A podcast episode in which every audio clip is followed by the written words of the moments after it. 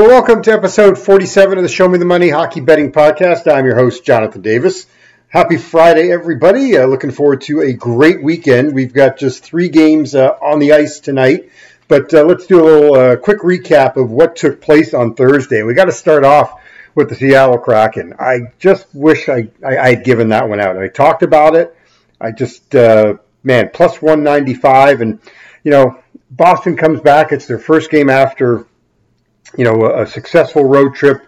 And for Seattle, I mean, this was definitely the bigger, a much bigger game for them than it was for the Bruins. And just wish that I had the cojones to pull the trigger. But man, what a run it's been for Seattle. As they have yet to lose in 2023. They've won seven straight during this win streak. 13 different players have scored goals, 17 different players with at least one point. As I said, they hand the Bruins their first regular season uh, re- I'm sorry, regulation loss on home ice. And it was the first time, by the way, they've scored four goals or more uh, in six of the seven games during this win streak. Last night was their only game where they scored less than four. They've given up, by the way, two or less in five of the seven, including two shutouts, and one of those last night. And I'm not sure if you saw, if you didn't see what I put out on Twitter earlier on Friday uh, kind of broke down the seven game win streak and the 17 different players to score goals. Who had Vince Dunn as the leading point getter during this win streak? Yeah, nobody. Uh, nine points for Dunn. That's one more than Matty Beniers, who leads everybody with five goals uh, during the win streak. But just just phenomenal what's going on with the Kraken. Um, and hey, there you've got a chance to make it a perfect eight, uh, eight, eight, or I'm sorry, they have a chance to make it uh, eight in a row on the road with a game at Chicago uh, and a perfect seven for seven on the road trip. That game takes place on Sunday. But for the games that uh, we did play on Thursday night, uh, you know, we, we cashed in on that Nashville over uh, as they lost to Montreal. Was very fearful of that game, and, and and although Nashville fell into that sweet spot, game closed at minus 180, so they're a favorite minus 175 to minus 200 range, and that, that's been hitting at about 76% this year. Just didn't like the spot for Nashville. Back to back, three and four, five games in eight nights. Uh, wish I would have pulled the trigger on Montreal, but very happy to cash the win nonetheless with the over uh, in that one. Uh, Toronto first to four. Did not think Detroit would be the team that would be first to four and knock off the Maple Leafs four to one. Was a little concerned with uh, the line at minus 145, and then it ended up closing at minus 140 for the Maple Leafs.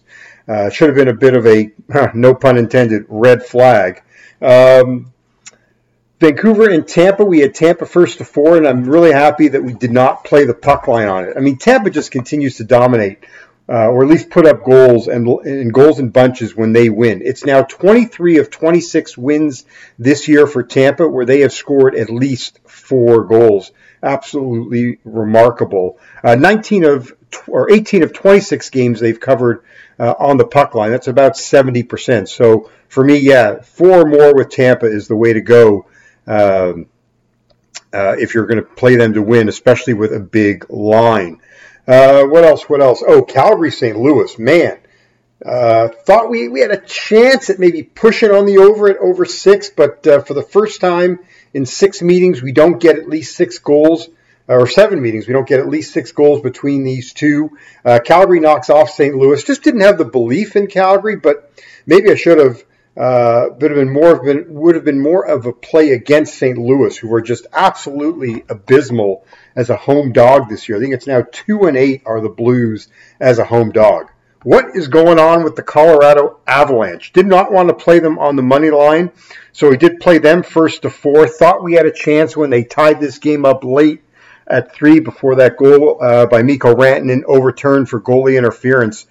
Thought that it, maybe if we got it to overtime, we'd have a chance to cash that first to four, but got it. Uh, oh, what's going on in Colorado? Just uh, just do not look like the same team. And, and how do you lose to an abysmal Chicago Blackhawks team? Uh, Blackhawks coming with a 3 2 win. Uh, the other game we had, Vegas and Florida. I thought we were going to get the over in this one. Um, ended up playing, you know, I played the first period over, uh, played the game over, finished 4 2, did cash in on that second period over. and wish that I would have uh, pulled the live line at over five and a half to try to recoup some money. That's my bad. Um, so we're going to be much better tonight. Uh, very thin schedule, to say the least. Uh, not crazy about the board tonight.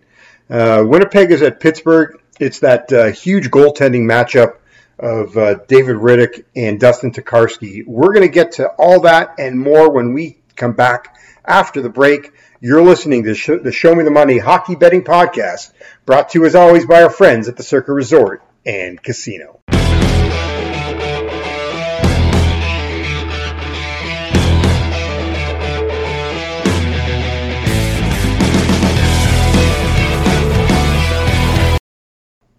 All right, well, welcome back to episode 47 of the Show Me the Money Hockey Betting Podcast. Jonathan Davis with you as always. Uh, so, just three games on the card, and it's really not a great card tonight. As I mentioned, Winnipeg and Pittsburgh. It's that huge goalie matchup. David Rittich and Dustin Tokarski uh, battling it out tonight. Game opened up with Pittsburgh at about minus 185. We're seeing that line drop to about minus 170, and that's despite the fact that we're seeing heavy. You know, I'm looking at the DraftKings bet split: 65% of money, or 65% bet, 64% money on the Penguins. Yet we're seeing a line move to Winnipeg. So right now, uh, I think we're going to play Winnipeg here uh, in this one with this reverse line movement. Uh, that would be the way. You know, if I want to play a side, that's the way I would go. Uh, total in this one is at six and a half. Uh, but a couple of uh, prop plays that you want to may, you may want to look at here. Winnipeg second period over one and a half. They've hit that in five straight, 19 of 22. Um, and their third period overs one and a half. They've hit that in seven straight. Uh, it may be the way I would do it. Don't maybe not bet it now. Maybe bet it uh, once the game, once you know, do it live line if you can. If your site offers live line plays um, and see if you can wait. A lot of times, those a lot of the sites open up uh, that that period, those periods at two. I would wait a couple of minutes if you can and try to get it at one and a half. But that's the way I would look at that one. I have a slight lean to Winnipeg, a small play on Winnipeg tonight. Um, and then I would look at those two prop plays that I mentioned. Jersey and Anaheim. Uh, the Devils, a, a, huge favorite, opened up at minus 275. It's steamed up to minus 315.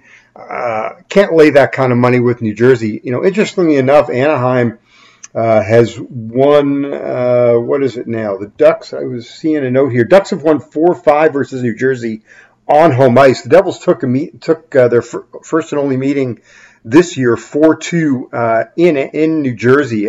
Devils had scored four unanswered after Anaheim had taken a 2 nothing lead in that one.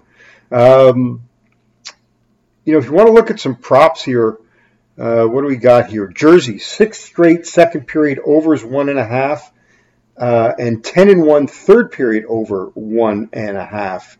So those, again, those prop plays uh, for me would be in play. Edmonton and San Jose, I would lean to the over in this one. Seven of the last 10 meetings between the two have gone over. Um, the Sharks, by the way, on quite a run. Goal in the first 10, yes. Uh, 28 and 6 run. And uh, also, first period over one and a half, 14 and 3 uh, are the Sharks. Quite a run they are on uh, in that category as well. It's not the greatest board uh, tonight, and I would really tread lightly uh, I'm not, like I said, not very crazy about the sides uh, and totals, other than maybe that Edmonton. If you're looking at a game total, I would look at the Edmonton San Jose over six and a half. Um, you know, a small play on Winnipeg. You know, I, I, trust David Rittich more than I do Dustin Tokarski. Um, but the Pens have won eight of ten versus Winnipeg, including three nothing earlier this year. So.